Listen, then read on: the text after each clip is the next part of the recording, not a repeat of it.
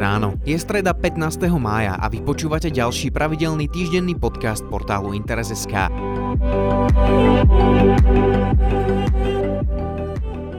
Ten dnes bude najmä o Nikolasovi Vintonovi, ktorý zachránil z Československa viac ako 600 židovských detí, no nikdy netúžil po sláve ani uznaní. Okrem toho ale aj o dobrodružstve menom Vietnam, filmových novinkách, či o tom, ako naša planéta prekonala nový rekord, no nie je vôbec pozitívny.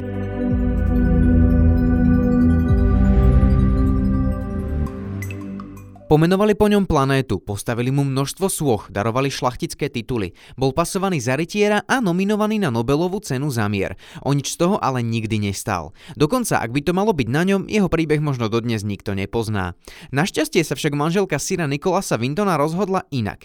Keď napovala ich domu koncom 80. rokov 20. storočia objavila dokumenty rozprávajúce fascinujúci príbeh svojho manžela, podelila sa o ne s celým svetom. A ten Nikolasa Vintona považuje za hrdinu napriek tomu, že on sám sa tak nikdy necítil. Nikolas Vinton sa narodil 19. mája 1909 v Londýne. Už o pár dní si tak svet bude pripomínať jeho 110. narodeniny. Vinton pochádzal zo židovskej nemeckej rodiny. Jeho rodičia sa z Nemecka presťahovali do Británie len dva roky pred jeho narodením. Vintonovci neboli tradičnou židovskou rodinou. Napriek tomu, že sa svojmu pôvodu nikdy nestávali chrbtom, judaizmus ako viera nebol pre nich hodnotovo najdôležitejším faktorom.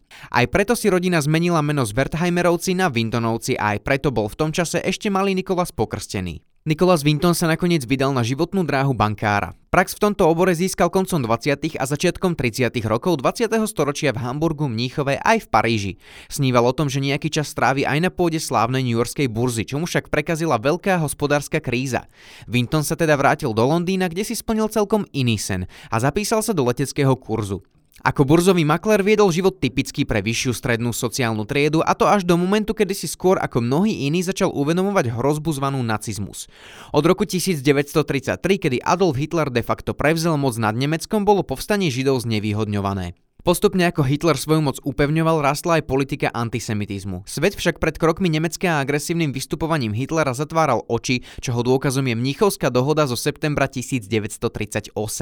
O pár týždňov neskôr to po rížskom pogrome známom ako Kryštálová noc už bolo minimálne v Nemecku jasné každému, kto bol židovského pôvodu. Ak chce šancu na normálny život, ak sa chce zachrániť pred utrpením a možnou smrťou, musí okamžite utiecť. Winton už koncom roka 1938 vedel, aká je situácia so Židmi v Nemecku, Rakúsku a Sudetách kritická. Keď mu preto v decembri 1938 zavolal jeho dobrý priateľ Martin Blake so žiadosťou o pomoc, neváhal a zrušil naplánovanú dovolenku. Namiesto lyžovačky Vinton zamieril do Prahy, kde ho Blake zoznámil s činnosťou britského výboru pre utečencov z Československa. Tí pomáhali utiecť najmä dospelým politickým osobnostiam, umelcom a intelektuálom židovského pôvodu. Obyčajným deťom aj z tých najchudobnejších rodín však nepomáhal nikto. Vinton sa teda zameral na tých najbezbranejších. Priamo v Prahe otvoril kanceláriu, v ktorej začal s organizáciou transportov prevažne židovských detí z Československa na britské ostrovy. Bola to náročná byrokratická práca, ktorá si vyžadovala veľa trpezlivosti, vybavovanie na prvý pohľad zbytočných formulárov a dokumentov. Práca plná stresu z hrozby, ktorá mohla prísť ktorýkoľvek nasledujúci deň a plná bezmocnosti z toho, koľkým ľuďom treba ešte pomôcť. Vinton v Británii hľadal rodiny, ktoré by sa deti z Československa ujali. Vybavoval povolenia, víza, papiere ktoré platil poplatky 50 libier za každé z nich, zháňal pomoc od tých, ktorí ju boli ochotní poskytnúť. Na začiatku roka 1939 už podobné transporty odchádzali z Nemecka a Rakúska. V Československu bol však na pomoc deťom Vinton sám. Vo svojej kancelárii, ktorú si zriadil v kaviarni dnešného hotela Európa v Prahe, príjmal denne obrovské množstvo ľudí žiadajúcich o pomoc. Prvý transport Vintonom zachránených detí odletel z Prahy lietadlom 14. marca 1939 a teda jeden deň pred oficiálnou okupáciou Čiech nacistami a vznikom protektorátu. Všetky ďalšie transporty detí na britské ostrovy prechádzali po železnici.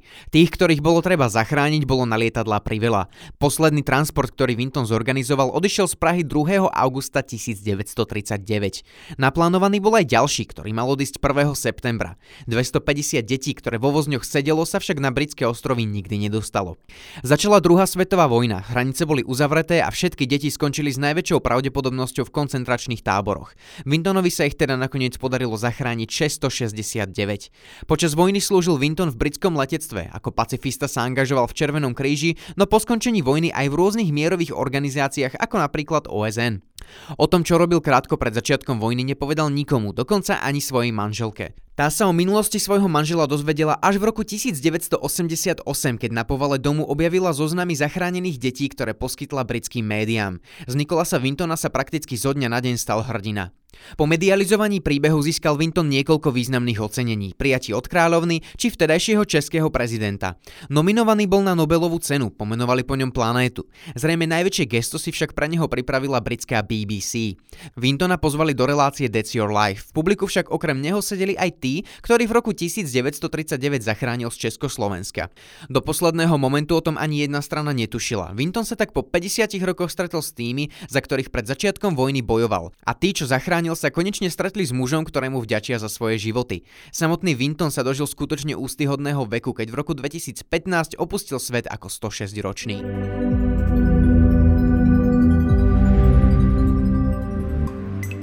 Južná Ázia sa v posledných rokoch stáva aj pre cestovateľov zo Slovenska čoraz dostupnejšou. Obľúbené je najmä Tajsko, ktoré má už svoj boom v cestovnom ruchu za sebou. Stále pomerne tajomným však ostáva Vietnam, krajina, ktorej obyvatelia sú potomkami nebeského draka a víly mora a v ktorom nájdete dýchberúce prírodné divadlo aj čulý ruch veľkých miest.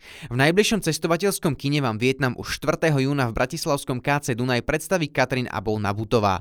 Počas dýchberúcej cesty Vietnamom vám ukáže uličky starých miest, ktoré križujú tisícky motoriek, vône a farby jedného z najkrajších miest sveta, Hanoja, ale aj oslepujúco bielej pláže Juhočínskeho mora. Od zajtra sa môžeme opäť tešiť na niekoľko kinonoviniek. Nechýba medzi nimi napríklad španielský titul Bolesť a sláva, v ktorom uvidíme v hlavných úlohách Antonia Banderasa a pôvabnú Penelope Cruz. Okrem toho nás čaká aj veľká premiéra mimoriadne očakávaného tretieho pokračovania série filmov o Johnovi Víkovi. Trhák s Keanu Reevesom nesie podtitul Parabellum a prinesie poriadnu dávku akcie, keďže na Víkovú hlavu je vypísaná odmena 14 miliónov dolárov. Režie filmu sa opäť ujal Chet Stahelský a my sa môžeme opäť tešiť na hviezdne obsadenie, v ktorom nebude chýbať napríklad Ian McShane či Hale Berry. Ak však túžite po niečom ešte intenzívnejšom, režisér David Jarovesky prichádza s titulom Brightburn, v ktorom môžeme vidieť napríklad Elizabeth Banks. Film vznikol pod producentskou záštitou Jamesa Gana, režiséra Strážcov galaxie.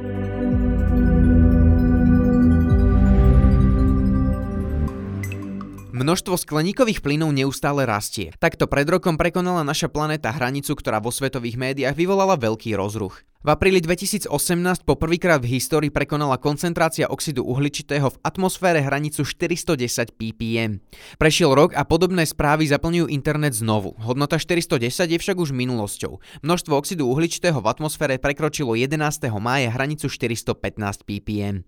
Od bezpečnej hranice, ktorú pre našu planetu odborníci stanovili na 350 ppm sa neustále vzdialujeme. A ak sa nič nezmení, tak o rok budeme musieť znovu informovať o nových a vôbec nie pozitívnych rekordoch.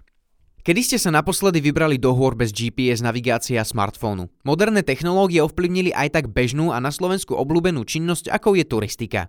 Síce to nemusí byť hneď negatívum, no smartfóny vytlačili z našich batohov legendárne zelenožlté turistické mapy, s ktorými spoznávali Slovensko aj naši rodičia či dokonca starí rodičia.